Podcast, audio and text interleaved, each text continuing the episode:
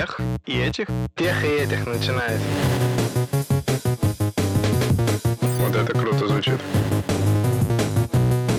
От тех команды Сбермаркета. Для тех и этих. Привет! Это подкаст для тех и этих. От тех команды Сбермаркета и студии Терминвокс. В этом подкасте четыре ведущих. Все мы работаем в тех команде Сбермаркета. Меня зовут Слава, и я отвечаю за операции. Меня зовут Семен Мацепура, я отвечаю за мобильные приложения и сайт. Меня зовут Никита Илагин, я отвечаю за контент. Меня зовут Олег Федоткин, я отвечаю за платформ as a Service. В этом подкасте мы обсуждаем, как устроены IT-компании внутри. Мы обсуждаем их процессы, процессы разработки, бизнесовые показатели и все такое. И сегодня мы обсудим Spotify. Spotify — это... Непонятно, что это такое. Вот выбрали тему, молодцы. Сегодня мы обсудим Spotify. Кто-то знает, что пользовался, слышал. Я знаю, что у них отрицательная EBITDA была и есть, кажется, нет? До сих пор. Так, я знаю, что это что-то про музыку, но я не пользовался ни разу. И они купили Джо Рогана, самого гениального подкастера нашего времени. Никит? Я пользовался, слушал подкасты в основном. То есть в первую очередь, на самом деле, Spotify пользовался для зарубежных подкастов. Не Джо Роган. Окей, м- минутка истории. В общем, лет 10 назад, если вы помните, то все ходили на «Зайцев нет», MP3 ск- скачивали и все такое. Винамп еще был. Не-не, лет 10 назад я уже на рутрекере флачок себе качал. Изначально, в общем, диски можно купить было и послушать музыку, либо купить какие-то виниловые пластинки и так далее. Когда появился интернет, появились всякие э, MP3, вот это все. Можно было скачивать, можно было обмениваться, появилось много сайтов, которые позволяют их скачивать.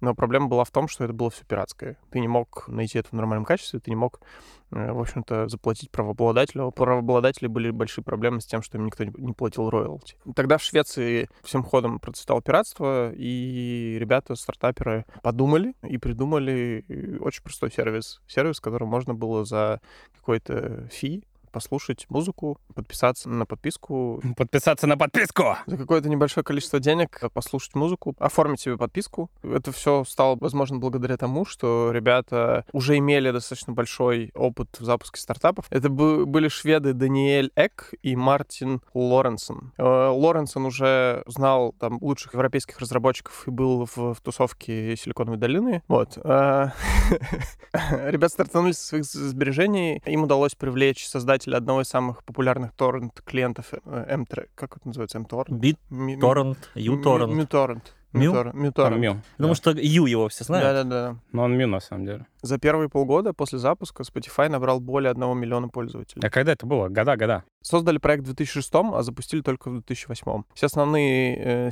пользовательские э, стриминг ну, музыкальные стриминг-сервисы запускались в 2010 в 2011 году. Насколько я знаю, Яндекс Музыка была запущена в 2010 Какие есть еще А альтернативы? Spotify в восьмом был запущен да, в итоге? да. А Apple мужик, а наш Apple Music. Да, он вышел сам, самым последним, насколько я помню, в 2011 То есть они вообще пионеры были? Да, да, да. Потому что Джобс верил, что нужно продавать музыку, пользователи хотят ее иметь, нежели ее как прокатывать. Как вы знаете, там был iTunes, в котором можно было покупать музыку. И Я покупал, Серьезно? да.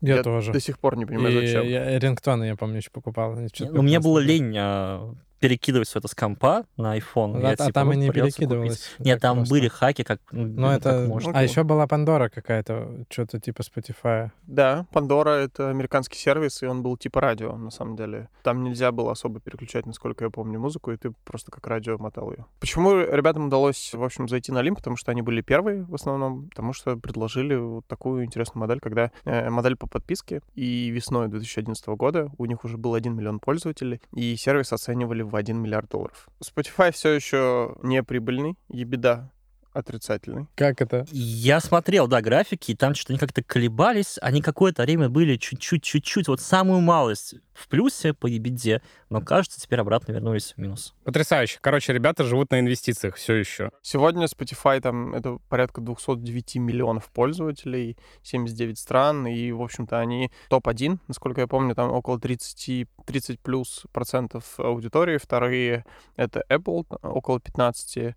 Тем не менее, это один из самых жирных стриминговых сервисов. Модель у них простая, ну, на самом деле, отчасти простая. Компания забирает себе 30% за проигрывание и так далее, 70% отдает лейблам и музыкантам. Ну, причем они же там очень интересно считают бабло. Скажем, известный музыкант получает с одного прослушивания Больше. сильно больше, Да, чем неизвестный.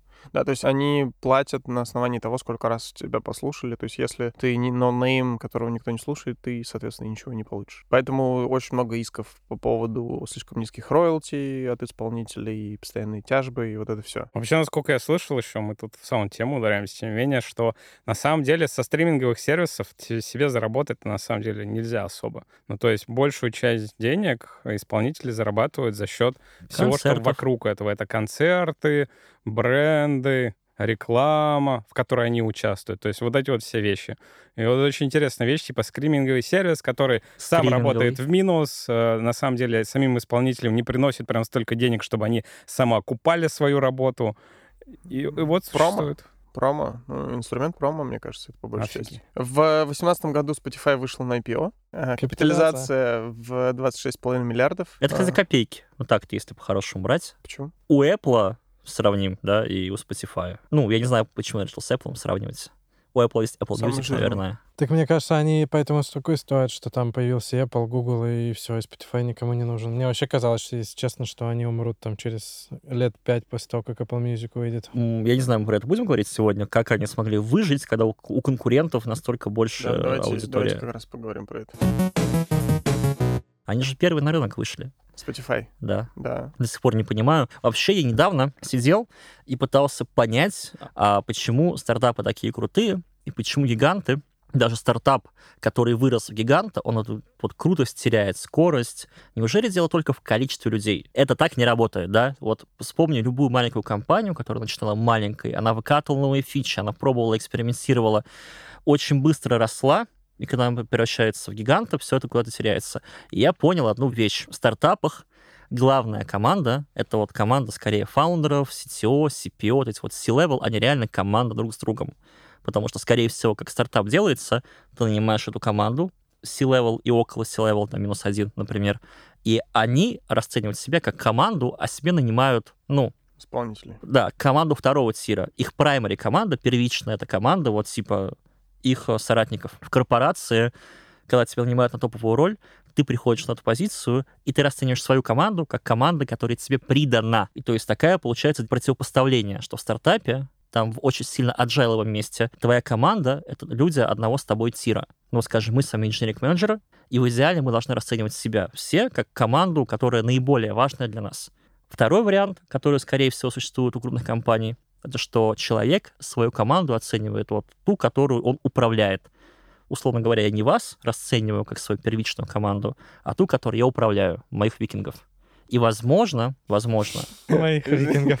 а, так вот, возможно, у Spotify вот это тоже прокнуло, что они были маленькие, они были стартапом, у них была команда этих фаундеров с C-level и с минус один, которые плотно взаимодействуют друг с другом, и это позволяет бежать быстро, эффективно, разворачиваться на 180 при первой возможности. Не очень понятно, насколько сейчас э, Spotify удерживает там свою долю рынка именно за счет разработческой деятельности и выпускания фичей. Может, в большей степени там работает история взаимоотношения с э, исполнителями, с их, там, я не знаю, продюсерами или с тем, кто владеет правами на их музыку. Ну, то есть операционка, короче. операционка плюс маркетинг. Ну, то есть, как бы... У тебя Да. всегда складывается. Ну, у тебя Ну, понятное дело, всего складывается складывается. Мы говорим как бы о центральном, самом важном элементе. Вот сейчас мы смотрим на Spotify, и вот центральный элемент в ней, есть ли разработка в ней вот эти центральным элементом, практики, которые реально помогли им, именно Spotify, именно инженерные практики, помогли ей стать такой какой-то уникальной. Конечно. Ну, с точки зрения Компании. Spotify, ее все очень рекомендуют, ее алгоритм подбора музыки по твоим предыдущим, потому что все аналоги типа Apple Music, Яндекса и так далее, там всегда по одному и тому же кругу таскаются одни и те же треки, и, в общем-то, не очень-то и обученные нейронки и все такое. А Spotify — это вот как раз про машинное обучение и идеальную подборку той музыки, в котором настроении ты сейчас. Вот именно идеально. Я помню, как братишка, который пользовался Spotify, пока он не был в России, показывал мне подборку, и типа с восхищением, вот смотри, прям вот подбирает мою музыку. Я эти группы не слышал, Spotify их мне посоветовал, и они теперь мне понравились. Да. Spotify покупает в том числе очень много компаний, которые связаны с музыкой, с, с музыкальной индустрией. Это по поиску музыки Soundwave, по приложению, там, по обмену с э, аудиосообщениями Chord Project и стартапы по обнаружению муз- э, звука и блокчейн стартапы и, в общем, там много-много-много. То есть всего. хочешь сказать, что одну из своих ключевых как бы фичей и компетенций сейчас на рынке стриминговых сервисах, а именно поиск и рекомендацию музыки, Spotify купили. Ну, да, почему нет? Да, но это все равно не говорит о том, что у Spotify есть внутри что-то такое с точки зрения того, как они подходят к процессам управления разработки, чему бы стоило поучиться. Мы уже про гильдии будем говорить или пока Конечно. нет? Давайте про гильдии говорить. В общем, и как изначально Spotify задумывался, это была стопроцентная agile компания, небольшая, где ребята проповедовали Scrum Framework, но по мере роста они поняли, что на самом деле это больше их сковывает, и правила их сковывают, нежели э, дают им свободу. Это на самом деле про то, что говорил э, Олег, потому что в какой-то момент тебе необходимо следовать каким-то правилам, которые кто-то придумал, и не всегда они подходят под тебя. И они сказали, что у нас будет свой agile. Они переименовали скрам-мастеров agile коуча. И все заиграло. Да, да, да, да, да. Проп- Проповедуют следу- следующие принципы, что agile это больше, чем скрам. А, Принципы это больше, чем практики. А, Я не знаю, как на самом деле это перевести на английский, но servant это больше, чем мастер. Ну, знаешь, я думаю, знаешь, это отсылка и аллюзия, может, к servant leadership. Служение. Ну, типа, служение это больше, чем управление. Ну, типа, ты как э, лидер, ты больше служишь своим... ну, как Но это вроде, мне компанией. кажется, концепция абсолютно не новая. Вот это servant leadership, что-то я, я не уверен, но я бы забился, что это не Spotify ее придумал. Не, не Spotify. Не Spotify. В книге никогда не управляете в одиночку. Такое рассказывается, да. А, стратегия плохая. Это Да, хорошая коротенько, наверное, нет. про это. Что такое servant leadership? Лидерство методом служения, наверное, я так переведу достаточно вольно. Представьте, что это пирамида, и вы находитесь наверху, и сверху вниз все спускаете. А теперь переверните пирамиду в голове, да, и вы внизу, и вы поддерживаете этих людей, вы как бы им служите и помогаете. На самом деле идея в том, что ты помогаешь людям реально в своей команде, в своем отделе, ребятам, своим викингам, там, где им необходимо, и ты, например, ставишь ему задание, вы договариваетесь про это, и потом ты ему помогаешь, типа, а что тебе мешает достичь и так далее. Не ты говоришь ему, так, ты делаешь вот это, вот так, вот так, ты делаешь там неправильно, ну, короче, директивный способ. Нет, ты подходишь с другой стороны, ты просто себе видишь в первую очередь цель помочь своим ребятам стать лучше или сделать то, что они хотят сделать э, на благо компании. И это, на самом деле, change of mindset, то есть это, на самом вы с другой стороны себя ставите в позицию. Поэтому я и привел пример с пирамидкой, когда вы не сверху сидите как бы на всем этом, сверху вниз на людей смотрите, а наоборот, вы стараетесь прям их, знаете, подставить им плечо и максимально им помочь достичь чего-то. И в этом видите свое призвание. Обе модели, и та, и другая, важно сказать, это крайности, которые в целом не работают. Не работает, да. Но я, я думаю, что стоит сказать, что такое agile. Кто-то из вас знает, что такое agile, использовал, слышал? Когда-то давным-давно я Мы- говорил, что вот если у вас нет ТЗ, то у вас agile. Вот вы не знаете, что делать, вот это agile. А я дав- сейчас поменял свое мнение, я так не считаю. Осуждаю. Хорошо. Можем провести тест среди знатоков. Сколько в манифесте строчек? 13. Пять. Ну, Восемь, насколько я помню. Там еще есть пару уточняющих предложений, но сколько там прям принципов реально? Прям это... 7. 12 принципов. Там четыре строчки в нем. 12 — это принцип, это уже В расшифровка. общем, а- agile. Что такое agile? Это, в общем, agile манифеста, скажем так. Собрались э, умные дядьки на одной вилле и, и, в общем-то, договорились о том, э, чем они будут руководствоваться при разработке продуктов. И вот там как раз 12 принципов, которые идут красной ниткой через всю нашу работу. Ну, типа, наши главные приоритеты — это пользователь, нежели э, софтвер, ну, ПО и так далее. Быстрота и там, или скорость изменения важнее, нежели чем правило, да? А рабочий продукт важнее, чем документация. Вот второе. Третье — это что пользователи важнее, что типа результата фактически, или что там, или того, что вы деливерите. Есть проблема с принципами, потому что когда у тебя написаны принципы, некоторые их ин- интерпретировать могут по-своему, и каждый по-своему. И это рождает очень-очень много разных пониманий, что такое на самом деле agile. Но по сути, agile принципы, agile манифеста — это вот 12 принципов, которыми э, ты должен следовать для того, чтобы быть agile. Ну и опять же, А, а, причем это тут Spotify, прекрасно... окей, типа, вот при чем тут Spotify? И почему как бы они назвали себя Agile? Потому, Потому что Agile они, а, Manifest был ведь до Spotify, нет? Да. Сильно до, это Да. еще 90-е годы, кажется, Вот. да? И Тогда- они, они использовали это как основную парадигму для, для развития. но Для построения процессов, наверное. Да. И в какой-то момент они сказали, что мы на самом деле больше agile. И мы на самом А, деле... возгордились. Да. И это вот типичная аджайловская история. Вы понимаете agile неправильно, или agile устарел, agile мертв. Это вот каждый адепт agile рано или поздно до, этой, до этого доходит. Звучит как скрам-мастер. Да, так Он это просто agile тоже. Он просто agile да. Ну, И тем, и тем не менее, типа, Викингов. Agile викинги. У ребят был как раз перекос в сторону автономности максимальный. То есть они, они говорят о том, что э, как в архитектуре у нас должно быть все loosely coupled, tightly aligned. Мгм. И что это значит? Кто-то переведет? Слабая связанность, высокая семантическая близость. Я, Что наверное... такое семантическая близость? Ну, потому что tight cohesion, я скорее вот так это. Э, Соответственно, как это с точки зрения просто подхода к разработке там, программного обеспечения или вообще даже организации команд? Значит, слабая связанность, это значит, они слабо друг от друга зависят. То есть вот есть отделы, которые от и до э, в подавляющем большинстве случаев или в большом процентном соотношении могут сделать работу сами, да? Ребята, в общем, опять отбросили, сказали о том, что agile — это больше, чем скрам. На самом деле у нас не команды, а сквады. В общем, это основное изменение. Да, было. потрясающе. Но это, конечно, переименование звучит очень И клево, но, да, всё. но мякотка. Давай к ма- Давай, мякотке к мякотке. У, у ребят всегда, и у, и у нас, наверное, в работе всегда есть выбор. Либо у нас, как у менеджеров, есть такой ползунок. э, Два полюса. Да, два полюса — это автономия и директивное управление. Директивное управление — это когда тебе говорят, что делать, и ты идешь и просто делаешь. Если смотреть на директивное управление и на э, автономию, то для многих это выглядит как одна ось координат. Но на самом деле это две. Не понял, что по директивности, вот минус, а что плюс. По директивности. Типа у тебя может быть э, максимальная директивность, Типа, ты... Как я сказал, так ты и Да, делаешь. Да, да, да. Но они не автономны. Ну, то есть ты говоришь человеку, как я сказал, так и делай. И он вообще не имеет возможности что-то сделать по-другому. Но у тебя есть другой вариант. Э, Я тебе говорю, что делать, а ты делаешь сам, что считаешь нужным. Понимаешь? Я бы тогда перефразировал. Есть директивность в принятии решений, а есть директивность В выполнении. в выполнении. Да. Вот, и как раз Spotify э, проповедует э, историю, когда у них максимально нету директивности в том, что делать, и максимальной автономия в том, как это все делать. Типа история в том, что им дают максимально полную свободу в том, что они делают. Как строится компания? Там очень много всего переименовано, но, в общем, у тебя есть команды. Команды объединяются в tribe ы. Некоторые люди из разных команд э, объединяются в гильдии, например, гильдия фронтенда или гильдия автоматизации тестирования. Причем э, неважно, какой я там, типа, бэкэндер, фронтендер, неважно кто, я могу состоять в гильдии тестирования, потому что это мне интересно, я хочу получать новости и узнавать вообще, как это все работает. Но при этом есть еще и chapter ы. Chapter — это как раз э, по специальности. То есть я chapter lead, например, фронтенда. В Сбермаркете у нас, э, мне кажется, используется именно такая схема. Ну, Да. не, не кажется. Если, наверное, переводить на наши реалии, то вот у вас есть команды, много команд, это tribe. Tribe — это, наверное, домен. Вот Домен, Если вы знакомы, это вот оно, домен.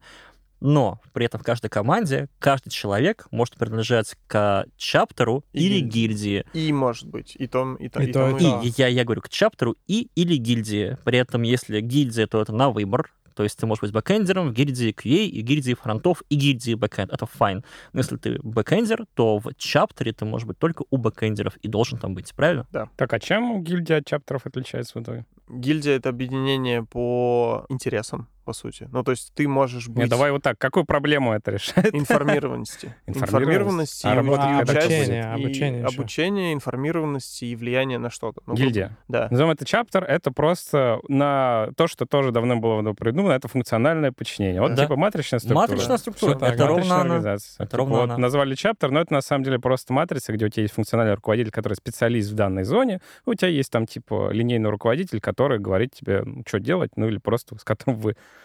а, day-to-day взаимодействуете там в рамках команды, например, твой тимлит получается. И то есть во всю эту историю они добавили слово только tribe из того, что я сейчас слышал. А так все. Трайб, чаптер, гильдия, да. Плюс, Не, не имеется кроме новых слов, как бы они в это что-то Да. добавили, это только, э, что получается гильдию, что вот, ребят, у нас кроме того, что у нас есть матрица, там, функциональная, команды, трайбы, которые там, бизнес-юниты, возможно, организуют фактически. Трайбы-то, они кем организуются, к слову говоря, важный вопрос. В общем, история в том, что у каждого tribe а есть лидер, технический лидер, есть design lead и product lead. Если смотреть дальше, то tribe ы объединяются в альянсы. Альянс — это три tribe а. Вот Альянс — это как раз домен.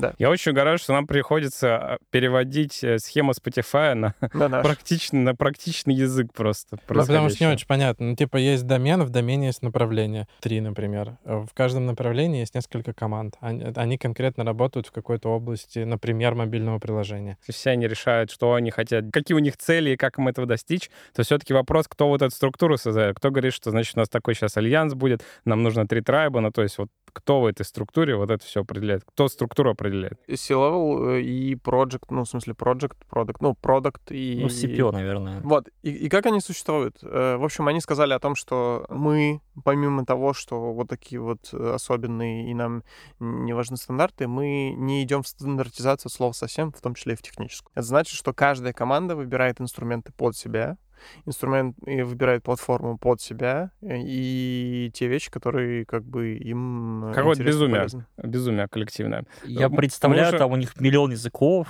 а Да, вот типа а у них девопсы же есть, как они все это вот делают, что у них вот все технологии работают? Команда сама отвечает за свои э, поделки, но и, и есть, и есть, э, в общем-то, платформенные команды. Опять, вот А, мы как раз ну. переходим. Нет, смотри, объясняю. Платформенные команды. У них есть э, история с internal open source. Кто-то... Inner source. Yes, да, да, да, да. Internal, он называется internal open source. Мгм. В общем, история в том, что люди делают какую-то, не знаю, фреймворк, э, подход и так далее. Они его распространяют на там сквот 1, сквот 2 и сквот 3. И эта технология идет в adoption. И ребята начинают ее использовать, все остальные, навязывать ее всем остальным. Небольшой диссонанс есть, потому что мы тут как бы карты вперед немножко знаем, да, что нам сдадут. И мы знаем, что э, сам Spotify признается, что у них вот эта вся система не работает там. И они занимаются чем-то другим, вообще говоря. А- Они продают красивую картинку. Ну, то есть э, с- модель Spotify это уже Никита да, сказал, но она была многими э, захейчена, многие сказали о том, что это не работает, и на самом деле это только красивые слова, потому что люди не могут э, там самоорганизовываться, не все э, настолько взрослые с точки зрения э, подходов, всего остального, что всё- в любом случае стандартизация, правила и так далее нужны. Ребята сами признали, что эта штука такой aspiration, туда, куда они хотели Да. прийти. И думаю, тут всем слушателям важно понимать, что это идеалистическая какая-то картинка, которая требует очень многого, и на самом деле она требует бе- безумно высокой профессиональности, и вот как Слава правильно сказал, самоорганизованности. Потому что это вообще не может запуститься и работать, если у вас а, в каждом месте, там, в каждом, это отдельно даже скваде, там ее лидеры и ребята в ней достаточно высоко самоорганизованными, чтобы это вообще все вместе работало, потому что иначе энтропия системы будет бесконтрольно расти. Но основные принципы, опять же, мне кажется, очень похожи в том числе на наши. И Мне, и мне иногда кажется, что мы отчасти где-то недалеко от Spotify. Не, ну мы-то круче, очевидно. Нет, э, о том, что они делают упор на маленьких и частых релизах, и это ключевое. Они стараются разделяться с точки зрения технологии а-ля микрофронтенды, и если вы зайдете на приложение Spotify, то кажется, что каждая часть э, в приложении — это маленький-маленький кусочек чьей-то команды. То есть если у тебя, грубо говоря, отвалится поиск в нем, то музыка будет проигрываться, рек- рекомендации, возможно, тоже будут работать, но вот э, основная история в том, что у тебя команды очень, вот то, что мы говорили, loosely coupled. То есть они вообще не связаны тут с релизами, вот, со всем остальным. Как вот agile вот с этим связан? То есть, на самом деле, вот это вот все трайбы, чаптеры, гильдии, у меня звучит какие-то базворды, какие-то мухи. Ты даешь командам свободу. Ну, типа, благодаря технологиям ты даешь команду свободу. У тебя любая команда может сделать любое изменение и не ждать всех остальных. А потом уйти и оставить проект просто... Вот у вас код на эликсире или на расте. Программистов на этом языке просто, ну, днем с огнем не сыщешь. Они есть, их просто мало. Но что-то, мне кажется, сервис, который ты можешь выкинуть, написать новый, вообще ценности особо не представляет. Ну, то есть э, ценность — это то, что сложно повторить. И если у тебя есть много маленьких сервисов, каждый из которых ничего не значит, то индукция, такое ощущение может доказать, что твой продукт ничего не значит. В книге «Хорошая стратегия, плохая стратегия» такой сервис назывался конкурентным преимуществом, Какой? а, который сложно повторить. А, ну вот да, Что-то, том что речь. твои конкуренты не могут повторить. Да, это поэтому я конкурентное преимущество. Да-да-да, и точно у Spotify есть элементы, которые сложно повторить, но их а- алгоритмы рекомендации, да. ну. И вот вопрос, ты вот выкинь, можешь выкинуть вот эту команду, или типа сервис на мороз, а, которая делает конкретно вот эту часть функционала и очень быстро заместить? Скорее всего, нет, потому что там какой-то ноу-хау, сложная логика и так Ну, далее. там, наверное, же core сервис это все равно поддерживает Да. нормальные команды. Ну, так мне тоже кажется, типа, тебе гроу-хакать, э, типа, тестировать гипотезу лучше делать так, как команде удобней. И просто предоставить им сервис типа паса, чтобы они что-нибудь в монолите не уронили, и там просто из чего умерли одни. Ну так, я пока постараюсь поставить себя на месте наших слушателей, которые пытаются make sense и сд- сделать что-то вообще, понять из вот этого какого-то длинного обсуждения про Agile, про Spotify и вокруг, и все это работает. Что у меня в голове пока есть? Следующее. Значит, у Spotify есть красивая картинка с этими новомодными названиями, но на- как бы практически на эти красивые названия можно вообще не обращать внимания. И я себе представляю тогда в голове следующим образом, что у меня есть, есть база, достаточно стабильная, моего продукта, которая имеет достаточно стабильные релизные циклы, команды, и там вот достаточно стабильные такие а, штуки, которые существуют в пространстве времени. И потом есть он топ этого некоторые там вертикали или части, отвечающие там за быструю разработку каких-то отдельных частей приложения, такой называем last mile. И вот там уже можно типа вертеть как хочешь, насколько быстро, делать трайбы, самостоятельно сделать и так далее, потому что у тебя эволюционный подход, куча маленьких команд, которые делают маленькие кусочки, которые могут сломаться по отдельности, не страшно, но в итоге из этого всего типа сложится что-то реально крутое, может сложиться эволюционным подходом, просто потому что у тебя куча э, штучек маленьких что-то делают, э, много ошибаются, но хоть 10 из них-то выстрелит. Так, э, в итоге Agile все красиво и так далее, но э, Agile всегда славится тем, что э, там не очень понятные сроки, понимание и так далее. Ну, типа, предсказуемость и сроки. Опять же, Spotify, когда позиционирует свои принципы, они говорят о том, что инновации — это больше, чем э, предсказуемость. Это значит, что они фокусируются на инновациях, нежели на предсказуемости с точки зрения, когда это будет сделано, когда, когда нужно заделиверить и так далее. Мне очень сложно, на самом деле. Вот про Spotify слушаем, они вроде говорят, типа, инновации круче, там, предсказуемость и так далее, но при этом это все-таки убыточный бизнес, который так и не окупается. Он до сих пор живет и в него же инвестируют. Ну, я к тому, что как-то не очень правильно говорить про что лучше, когда ты с точки зрения бизнеса не можешь понять, как тебе вывестись вообще в плюс. И мне Подожди, ка- это для них лучше... Ну, в смысле, они ставят выше предска- э, инновации над предсказуемостью. ну, это не противоречит окупаемости той же самой. Можно с таким принципом достичь окупаемости, но на самом деле нам это сложно сказать. Может, они такую экономику сейчас специально держат, там, рынок, отжать, все дела. Может, у них есть пару тумблеров, они там подкрутят цену, те подписки немножечко, и все, Ну, бом-бом. м- может, а Рекламку может нет. хотя А- а мне кажется, кстати, может, что есть. там Уже есть есть, да. Apple Music, который и и Google сейчас тоже что-то пилит, и YouTube Music, которые просто очень люто им на пятки наступают, и как бы мое мнение, что там Spotify несколько лет осталось. Но это я могу быть неправ. О, почему? Пару лет будем Ну, да. писать подкаст, потом соберемся такие, Spotify, все, Семен провидец.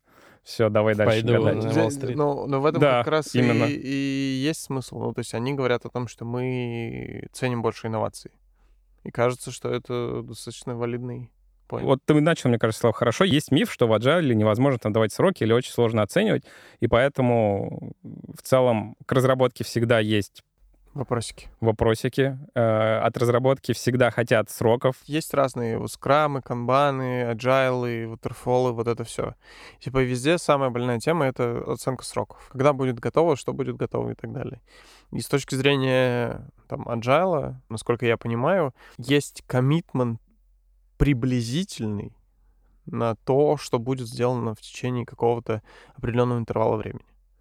Не больше, не меньше. То есть это- мы не можем сесть и запланировать, сказать, что типа вот мы эту сделаем фичу за, за квартал или еще что-то. Огромное время необходимо инвестировать в то, чтобы э, декомпозировать эту задачу на, на более мелкие, чтобы ее оценить, и для того, чтобы ее пустить в работу. То есть это превращается на самом деле в waterfall, когда у тебя есть конечные требования необходимые, ты тратишь ресурс на анализ, потом тратишь э, ресурс на оценку, и только потом начинаешь разрабатывать и уже понимаешь. Agile здесь как раз другие принципы о том, что ты двигаешься очень маленькими итерациями, равными там типа неделю, две недели, и потихонечку идешь э, маленьким инкрементом к тому, куда ты хочешь прийти. Ну, то есть оц- оценки в плане на квартал, они не работают. Или работают. Как квартал тогда планировать? Ну вот, в целом бизнесы живут типа квартально, да, там какие-то финансовые планы и так далее. А мы такие, у нас как у самураев, да, вот у нас там э, есть путь, и у нас есть итерации. Мы можем сказать, что мы сделаем вам там в ближайшей итерации, потому что мы так все настроили. Типа, все, что там в спринт загружаем, условно говоря, у нас там в конце спринта улетает на продакшн. Но мне кажется, меньше, чем полтора месяца не, не очень круто планировать. Ну, это сколько там, 8 спринтов, наверное. Мне кажется, пока проработаешь, поймешь, что надо, уже там 3-4 спринта пройдет. А квартал, мне кажется, можно же планировать в плане цифр, и, возможно, это даже лучше. То есть ты не планируешь заранее на весь квартал, что ты сделаешь, а ты берешь, типа, итерацию в 4-5 спринтов, что-то делаешь, смотришь результаты, у тебя это окно сдвигается каждый раз, и ты свой путь вот к этим цифрам. А как ты коммитишься на цифры, если ты не оценил Объем Ну, работ. Так, объем мне работы? кажется, ты на цифры прийти? коммитишься от рынка больше. Нет? В смысле, а как, как рынок? Ну, ты не оцениваешь свою capacity, который ты можешь сделать. И ты даже не представляешь объем работ. То есть тебе говорят, Семен, давай сделаем на Kotlin мобилку, все перепишем. Ты закоммитишься на следующий квартал это сделать или нет? Ну, нет. Ну, то, во-первых, это, ну, так это и к бизнес-показателям никак не относится, мне кажется. Мы Ну, сейчас про что говорим? Да, да про любую задачу. Ну, типа, задачу вывести, повысить прибыльность компании на 10%. У тебя есть какие-то гипотезы в любом Так. случае. Ты начинаешь их тестировать, но ты не планируешь сразу на квартал там миллиард гипотез, а ты по чуть-чуть идешь, смотришь, что лучше, и, соответственно, выбираешь. Вот, а как ты планируешь, сколько гипотез ты можешь сделать в квартал? А это, мне кажется, вообще не относится, если честно, ни к скраму, ни джайлу, ни к чему. Ты- у тебя есть количество команд и количество, не знаю, среднее число, сколько гипотез ты можешь проверить. Ну, тут смотри, как бы, а как ты оцениваешь среднее количество гипотез, которое может затащить команду? По скорости команды, наверное. Мне кажется, это какая-то историческая больше данная. И опять же, смотря, что мы тестируем. То есть есть же hacking команда, например, которая там может 5-10 гипотез затащить. Опять же, есть команды, которые тащат супер большой функционал, и там могут в месяц одну-две гипотезы катнуть. Мне кажется, вот про домен операции можно так сказать, Ну, что ну, там типа, большой ченч идет. Ну, но тебе нужно для того, чтобы что-то катнуть, тебе нужно понимать объем работ. Ну, то есть тебе А вот это, как- мне кажется, больше про итерации. Тут вопрос, как ты катишь. То есть можно сделать фичу, которая полностью готова, и она покрывает, э, не знаю, 7 экранов, и на каждом экране все офигенно сделано. А можешь начать там с одной вьюшки и начинать потихоньку тестировать, и вот итерациями месяц идти. Может, ты вообще поймешь сразу, что оно просто тупо не взлетает уже с первой вьюшки. И мой тезис в том, что планирование немножко не связано с бэклогом и итерациями. То есть, мне кажется, итерации итерациями, и... а планирование — это немножко другое. Вопрос, ты сможешь в этом квартале увеличить э, прибыльность компании на 10%? Конкретно я? Нет, ну вот см- в смысле домен, к примеру, какой-то. Мне кажется, да. Что да? Можно Ну, планировать. на, основ- на основании чего? Ну, на, типа, на основании 8, продуктовой 5. аналитики и понимания вот э, твоего capacity. А, а мы сможем это сделать? Ну, то есть, типа, продуктовая аналитика говорит, э, чисто теоретически, три гипотезы, и эти гипотезы должны на 5% увеличить прибыльность нашей компании. Это скорее продукты, да, говорят. А продуктовые аналитики просто говорят, смотрите, вот у нас есть экран, вот в эту кнопку никто не тыкает. Вот, наверное, ее надо поменять. Ну вот, про продукт анализирует, говорит, как это нужно сделать. Вопрос дальше. Вот э, у нас есть три, не знаю, эпика, три стари и так далее. Вот вопрос, мы успеем их сделать за квартал или нет? Такую оценку, мне, кстати, кажется, что должен давать тем Да-да-да-да, но вопрос. Он, он живет по agile, как ему дать эту оценку? Он, он планирует двухнедельными спринтами. Он говорит, за пределами двух недель вообще ничего не знаю. Ну да, типа на глаз тогда только получается, можно сказать. Вот это сделаем за три недели. Ну, сложно. Итог, мы ничего не поняли. Мне кажется, итерации, короче, всему голова. Но, но э, бизнес не может жить итерациями. Мы, конечно, не теоретически по-научному доказали, но мне кажется, в ходе обсуждения можно сделать следующее утверждение, что agile чистый, вообще говоря, он не дает нам особо инструментов, чтобы коммититься на какие-то сроки. Он просто не создан для этого. Но чтобы делать планы и коммититься на кварталы, нам нужны элементы самого нашего настоящего waterfall. То есть нам надо большие проекты более-менее декомпозировать на какие-то понятные части, которые мы хоть с каким-то конфиденсом можем оценить, а потом накладывать это на скорость команды. Насколько точной будет оценка? Тут- вот, кстати, тут э, на моем опыте на самом деле зависит и необходимость и максимально точной оценки зависит от конкретных каких-то use кейсов и бизнеса. То есть вот разному бизнесу вообще разная точность оценки важна. Еще разное окно, мне кажется, Ты оценки. делаешь какие-то штуки, э, связанные с законодательством. Тебе надо прям точно очень попасть Это до waterfall. срока. Прям точно. А потом у тебя есть какие-то вещи, какие-то направления, в которые ты хочешь сходить. Мы делаем какой-то прям минимальный формат, который уже достаточно тяжелый, да, и раскатываем его. И после него уже начинаем двигаться дальше. Итерации те самые. Итерации, да, только итерации не обязательно чисто двухнедельная. То есть продуктовый, то есть MVP может Не, я- занимать я и как говорю, бы да, да, да, месяц, быть, например, тоже. Может даже полтора. Но итерация значительно сокращает время выпуска первой вот этой версии, может быть, даже MVP функционала, и значительно повышает время, когда ты получишь аналитику, обратную какую-то связь по этому проекту, фиче. Давайте по- посмотрим, какие в итоге есть проблемы agile. Первое из того, что мы обсудили, это непредсказуемость, невозможность коммититься под какие-то сроки больше, чем спринт. Кстати, я тут это манифест таки открыл. А, Соответственно, про как раз сроки. Тут что написано в манифесте, на самом деле, что реакция на изменения важнее, чем следование плану. Вообще манифест — это типа из разряда руководство к действию. Это не кукбук, как можно назвать скрам, который типа открываешь книжечку, там все практики есть, ты их как бы применяешь, и вот э, у тебя рабочий некоторый процесс, у которого есть свои плюсы и свои минусы. А а то, что сделал Spotify, это скорее они прям пошли в а- agile в том смысле, что они придумали свой, свой скрам, свой подход, что-то свое, что, может, у них не очень заработало, но тем не менее они а, пошли по пути того, чтобы адаптировать э, по пути канбана взяли и начали адаптировать процессы под свои нужды. Аджайловские, как ты их назвали. Один из принципов Spotify, это звучит как rules are a good start, then break them. Что это значит? Это значит, что стоит начинать с каких-то структурированных и понятных э, вещей, которые где-то описаны. Но если они тебе мешают, и они не дают тебе развиваться, гнать быстрее и так далее, то имеет смысл обойти их и, в общем, использовать так, как тебе нужно. Но есть ощущение, что вот этому принципу они, кажется, может, исследовали, потому что они сначала взяли, типа, какие-то практики, ну, с- ну они, наверное, по скраму просто работали, да? Ну, может, там масштабированный скрам, соответственно. Потом они придумали, по крайней мере, какую-то свою цель, прикольный свой agile, который э, на самом деле просто мешает какие-то подходы из разных вещей, типа agile, матричная структура, еще что-то. Ну, то есть вообще такие вещи а, совершенно разные, даже э, из разных плоскостей вообще управления.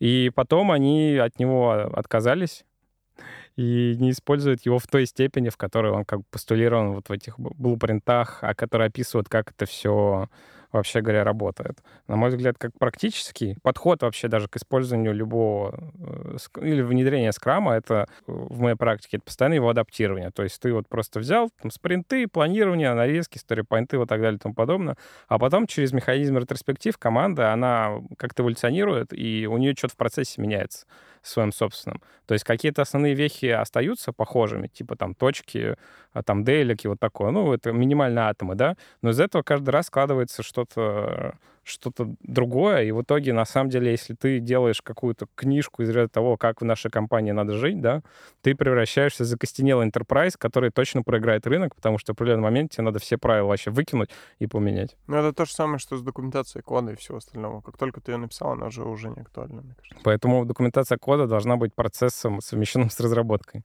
Но, тем не менее, все равно какие-то правила, мне кажется, нужны.